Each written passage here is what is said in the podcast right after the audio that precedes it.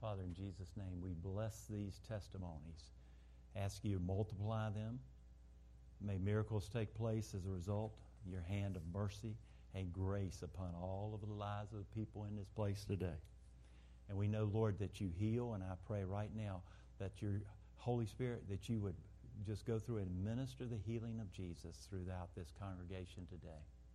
We believe that you are the God who heals. Believe, Lord, that you heal uh, just beyond, without, beyond measure. And we believe that today for those that are mentioned here feet, legs, uh, knees, backs, uh, um, every aspect, anything, and strength that you give. Um, we just right now pray that and speak that into each person. I command healing in every person's life, legs, ankles, ankles in this place. Every, every part of our body, uh, the, the way you formed it, we believe you're bringing it back the way you want. We've got work to do, Lord. And that is, we believe the time is short. We believe things are drawing to a time, maybe the end of this age, Lord. But help us to be ready. Help us to get our hearts ready. Help us to get our spiritual lives ready before you. And dear God, that you would pour your Spirit out upon Lighthouse Fellowship and all around this city and this nation and around the world. We invite you. We, we beckon you. We, we call upon you, O oh Lord, and ask that you do this today. Release dreams and visions and prophecies, as your word says. Release your power in your lives of your people, O oh God. Again, that we may see the majesty, just as we sang, the majesty of Jesus, O oh God. One day every knee will bow and every tongue will confess that Jesus is Lord. Lord, we want to proclaim you today. We don't want to wait. We want to say thank you. We want to praise you. We want to lift up your holy name. Because, Lord, you are good. You're holy. You're righteous. And, oh, Lord, your, your love endures forever and ever and ever throughout all generations. And we praise you today. There's no one like you, there's no other name under heaven by which men shall be saved, by, but by the name of Jesus. Jesus, Yeshua, HaMashiach. We praise you today. We give you the praise, O God. And we ask even now that you would speak and let your word go forth. Because, dear God, today we need your word. We need your word, Lord. Fill our lives with your word, your truth, your presence. As we pray together in Jesus' name. Amen. Amen. Turn to Hebrews chapter 11. We're going to talk about a godly mother, Jochebed, Moses' mother. I believe we're in a spiritual drought, a crisis here in this country today. and I believe that God's doing something phenomenal.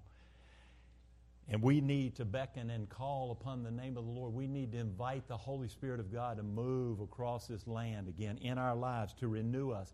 I believe that also what He's doing is, is for those who ask, dear God, for revival, renewal of your lives, which is individual, and then revival of churches and communities an awakening which goes further, and then reformation takes place. As far as just a spreading of God's word, I believe that's happening. If you desire that, I really feel like God's saying there's grace there to receive. Just open your heart. In Hebrews chapter 11, we'll look at verse 23, one verse. And it says, By faith, Moses, when he was born, was hidden by his parents for three months because they saw he was a beautiful child and they were not afraid of the king's command. We must not be afraid of uh, those. We need to be respectful. And Romans chapter 13 talks about that. But when, when we know that man's law somehow violates God's law, we must obey God.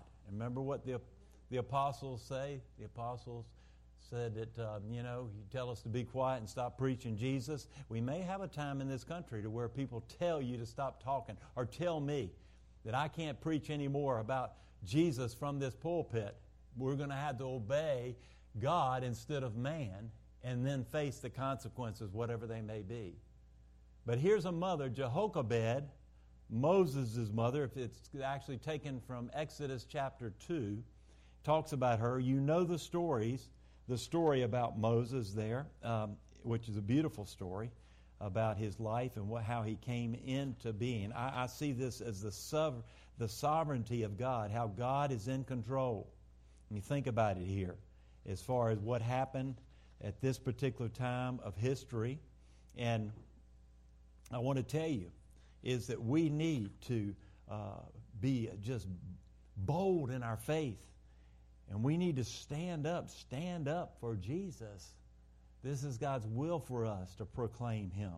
And uh, here, again, actually means Jehovah is our glory.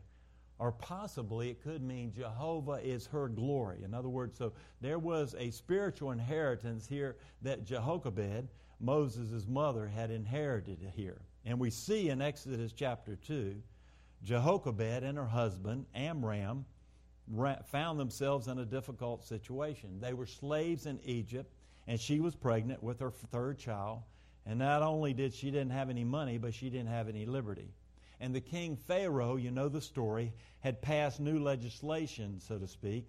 And the law now was that every male child born to a Hebrew was to be thrown into the crocodile infested Nile. And that was because the Hebrew people were increasing in such number that actually he felt like, hey, they're going to overtake us, and then they're going to fight with our enemies, and they'll uh, destroy us. And so he wanted to do away with the male children. And, and so these people here at actually there at that particular time were godly people of the tribe of Levi. And they know they knew that if they disobeyed, they not only risked the lives their lives, but the lives of their two children, who were Miriam and Aaron. And Miriam was about 10 and Aaron was about 3 at this particular time. But they were thinking maybe this baby would be a little girl. It didn't turn out that way. It was not a girl. You sometimes see God does not always allow us to walk in the easy way. I pray, Lord, take this problem away. And I don't see anything wrong with that unless God tells you don't pray that way. But sometimes He doesn't take that problem away. He allows us to go through that, and He teaches us something through when we go through that particular time of our life. And He does that. No trial is wasted in the kingdom of God. And I want to tell you today if you've prayed for your children, and maybe you have wayward children, or maybe nephews, or, or nieces, or grandchildren, and they don't know Jesus, I want to tell you, just like what Jerry has said, there is a sense of urgency in my heart that we need to be on our knees praying that they would come to a saving knowledge of the Lord Jesus Christ. I do not want to see people going out into eternity without Jesus Christ. My heart is burdened. Jerry just was was uh, burdened today sharing about this when we talk about these things because we don't like to talk about them. They're confronting the reality of this life is slipping away. You know, how many months has it been since Harvey hit? I mean, it's gone by fast for some of us who did renovation and so forth. That it seemed like, my goodness, it was eternity. But in reality, look at your life. Look at, at, at how fast life is passing. It's the same for everybody else. And we need to be on our knees praying for those that are not saved. And the Bible tells us that Jochebed and her husband were aware of a special call on Moses' life here. I want to say this today. All children have a call upon their lives from the Lord. All children are precious in God's sight. The question is, what are parents going to do with this call? Are they going to pray and they until they see this child's destiny and purpose put into place to where they can walk with the Lord. And our prayers even like what Betty has said this morning There'll always be our children, our babies, and so forth, no matter how old they are, and we continue to pray. And even if they're walking with the Lord, we need to pray for them that they would walk in a deeper manner with the Lord, that deep calls unto deep. We need to pray that God would, would just bring them to that place that He would have them to be, that they're in the, the, the will, the perfect will of God. Our culture has such influence upon us today that is frightening. We want to go with the flow. With the flow, we want to go the way the world is going. And God said, "No, you're going to go, be going upstream." And that's what we see. You need to pray that this happen here. Think about the dilemma. To save the child's life means civil disobedience.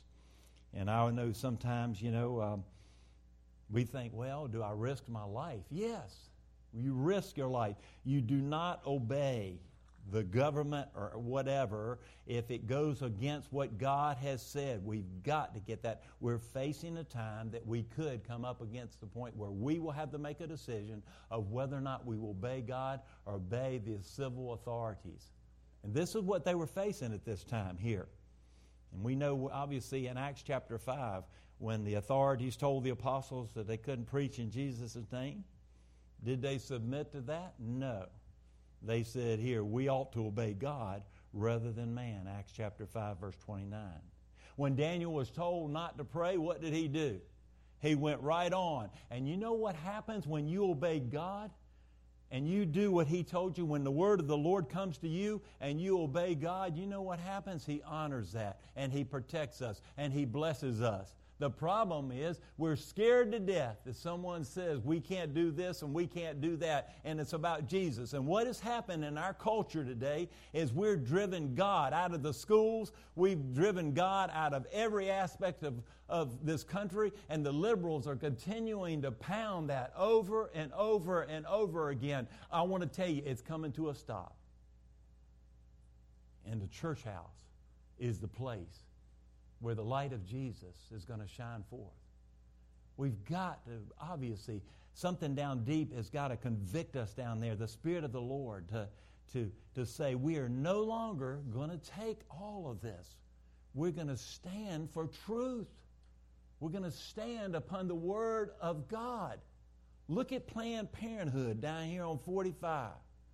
Look at what happens down there number of abortions that have taken place and the people we haven't stood and, and so forth. There's a change that's coming. And you and I are part of this because God desires that all people come, and people are precious in God's sight. In verse 23, by faith, Moses, when he was born, was hidden three months by his parents because they saw he was a beautiful child.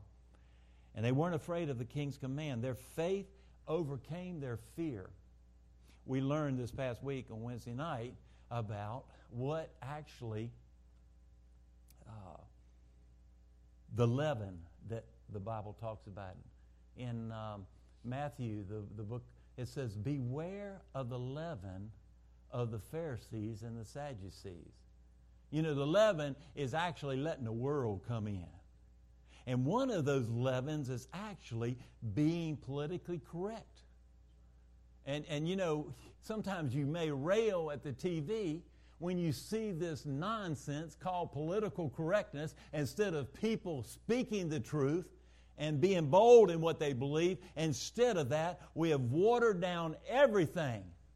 And you know what all of this leaven comes from? There is the leaven of heaven, good leaven.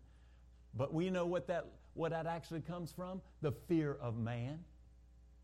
The Bible says that the fear of man is a snare not going to get you anywhere. In fact, God does not honor that when we're afraid.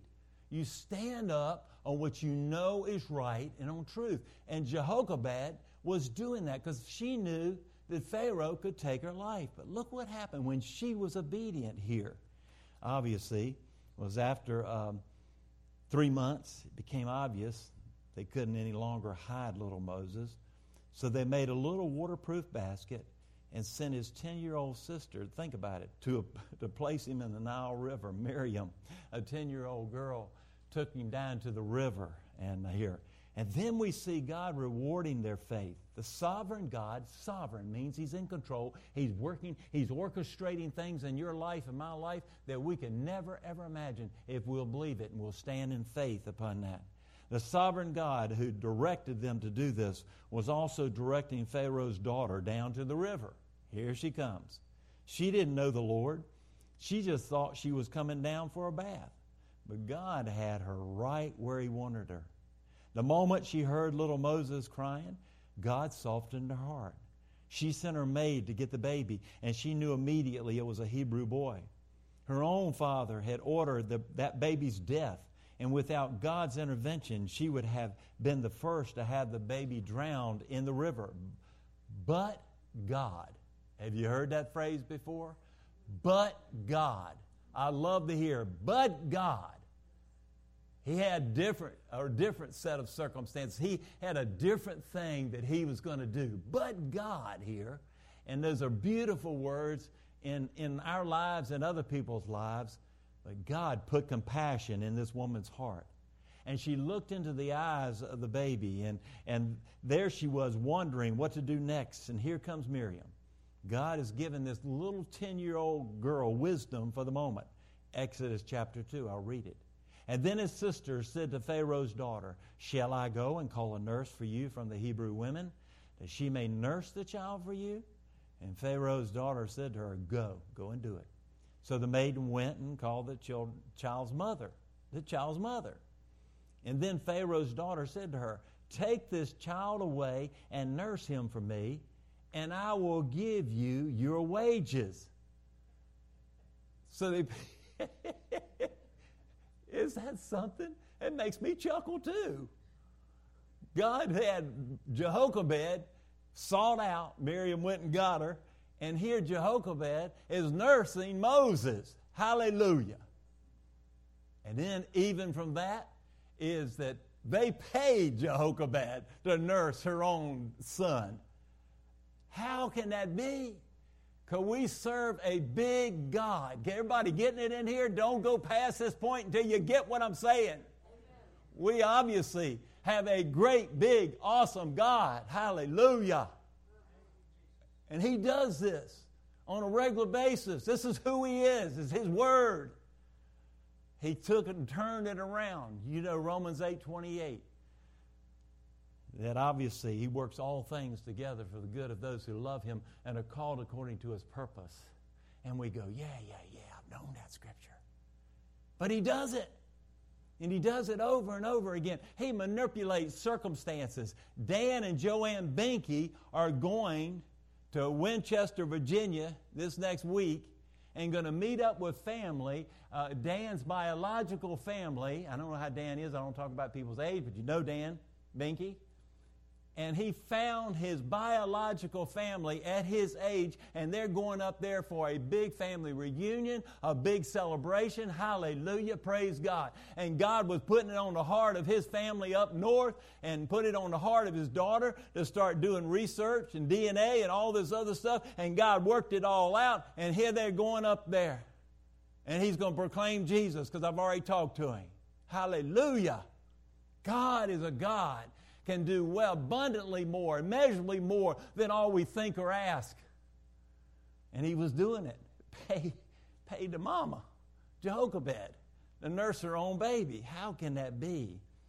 God was giving favor to Moses and the family.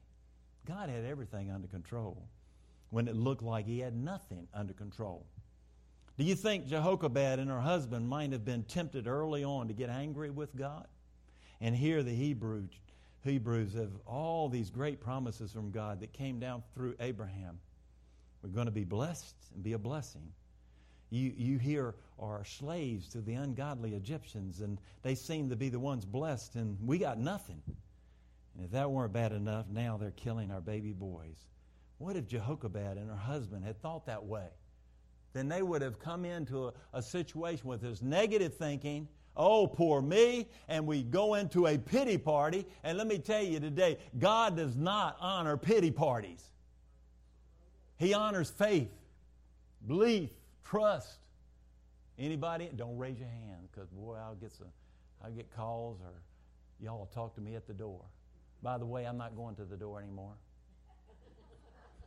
if you want to see me, you can come up front. pity parties. I've learned something. Don't go into a situation with negativism. Go into the situation with faith. Go into the situation believing God. Don't start with negativism because you'll go downhill from that point and you're already low. And I'm not saying that obviously we don't hit bad situations. Don't don't I'm not don't get me wrong. I'm just saying God is changing our thinking. Don't go into it negativism and, and, and oh, poor me. And man, I'm angry about this and, and I'm hurt by this and all this and so forth. And God says, I'm your healer, I'm your deliverer, I'm all you need, I'm your portion, I'm all you need. Look to me, pray, believe me, I can deliver. And this story is a prime example here of what coming in with the right, right mind frame and the frame of mind here. You know, we don't learn to operate out of out of uh, negative thinking. We learn to operate out of a transformed mind, a renewed mind. And, and obviously, how did Jesus view the problems? How did he do it? Oh, I love it because I go back, and I've gone back a lot, and I talk a lot about it. The, the 5,000, and the 5,000, and they had the five loaves and the, uh, the fish, the two little sardines. And, and they're going, we're in bad shape because there's no 7 Eleven, there's no stop and go, there's no Valero, there's none of these things out here. And they're hungry. And probably they get angry when they're hungry. So what are we going to do? And Jesus looked at them and said, You feed them. Go ahead, feed them. Well, the only thing we've got here is a little boy with his lunch. Obviously, if the little boy had that, then he probably ate a lot. It still was not very much because the little boy had lunch and that was in his lunch. And Jesus looked at him probably and said, Oh, you have a little faith. And then the 5,000. And then he did it with the 4,000. And then they were crossing, the, I believe, the Sea of Galilee. And remember, they're like, Lord, aren't you afraid we're getting ready to drown here? The word of the Lord had sent them across to the other side. And they were still scared to death. And he says, Haven't you learned anything? After feeding the 5,000 and the 4,000, you've seen miracles galore in your lives. Haven't you learned anything? Remember? He said, I'm not talking about the bread. I'm talking about a spiritual, obviously, more than just a principle, a spiritual fact that goes deeper than that. And then they realized what was going on. Miracles are happening in my life every day, and your life every day, and the Church of Lighthouse Fellowship every day. But we've got to have this, get rid of this hard heart that doesn't believe in what God does. And we've got to come like little children with childlike faith and just believe God. He can do it, but don't come negatively. Now, the situation obviously brings temptations to think that way.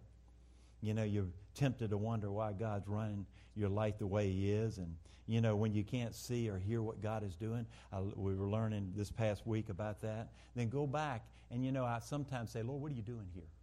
I can't see what you're doing. I can't hear what you're doing. It's like the Lord is saying, Remember what I have done in your life. Good. David remembered. He remembered and he was encouraged by it. Go back and do what God told you to do. You want to find out what God's will is? Go back. If you're not seeing and you're not hearing anything, He's not directing you through His Word or His still small voice or what, through circumstances, go back and do what He originally told you to do. And keep going from that point on.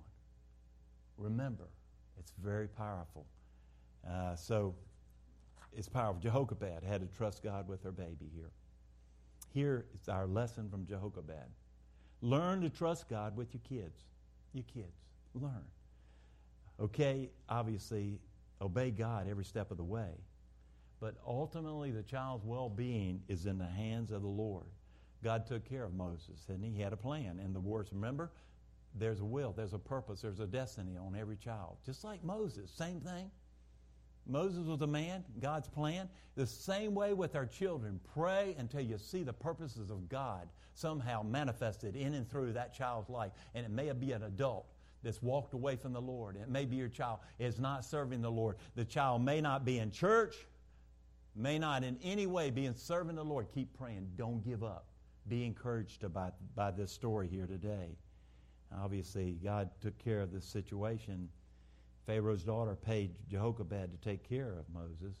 You know, um, God's financial program for, for people is that He will take care of us. He rained down manna from heaven.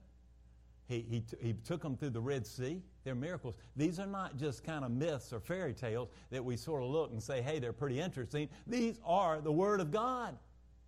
He'll take us through every situation that we face in our lives. May not be easy, but He'll give us strength, He'll give us power to overcome. Hallelujah. Praise God.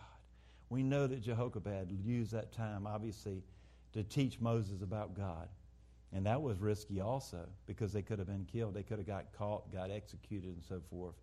But by faith, Moses, when he became of age, refused to be called the son of Pharaoh's daughter, choosing rather to suffer affliction with the people of God than to enjoy the passing pleasures of sin, esteeming the approach of Christ greater riches than the treasures of Egypt. He looked to the reward. It was spoken earlier.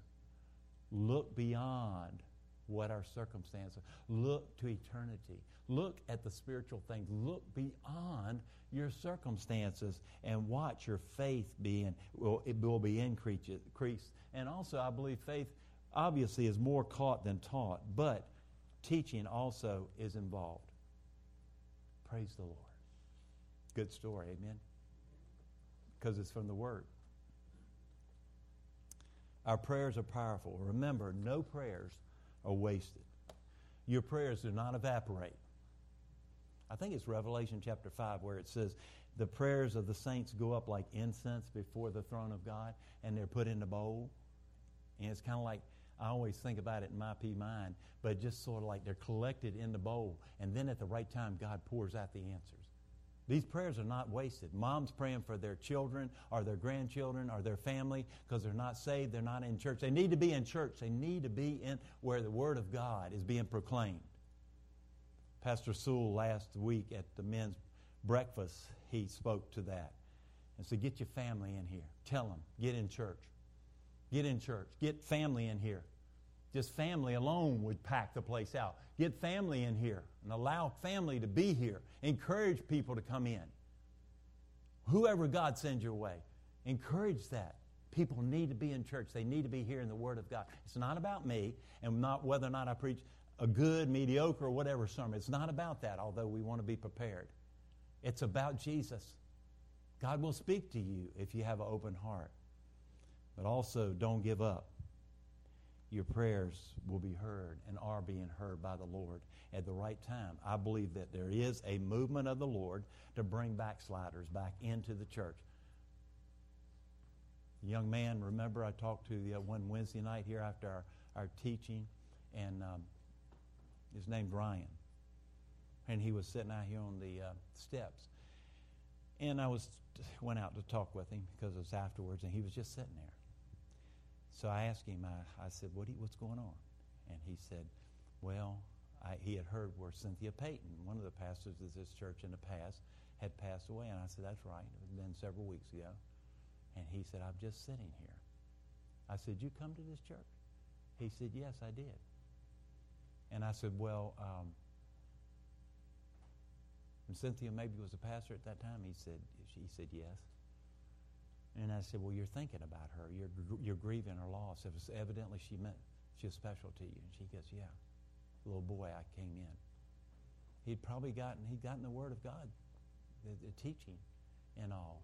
And here he is probably, he's probably 25, seemed to be. I guess, guess his age. And so I, um, I said, yeah. And I said, you know, he goes, you're worried about Cynthia? He goes, yeah. He goes, I said, Cynthia's in heaven because she had trusted Jesus Christ as her Lord and Savior. And he, he listened. And I said, You want to see her when you take your last breath and you die? He goes, Yeah.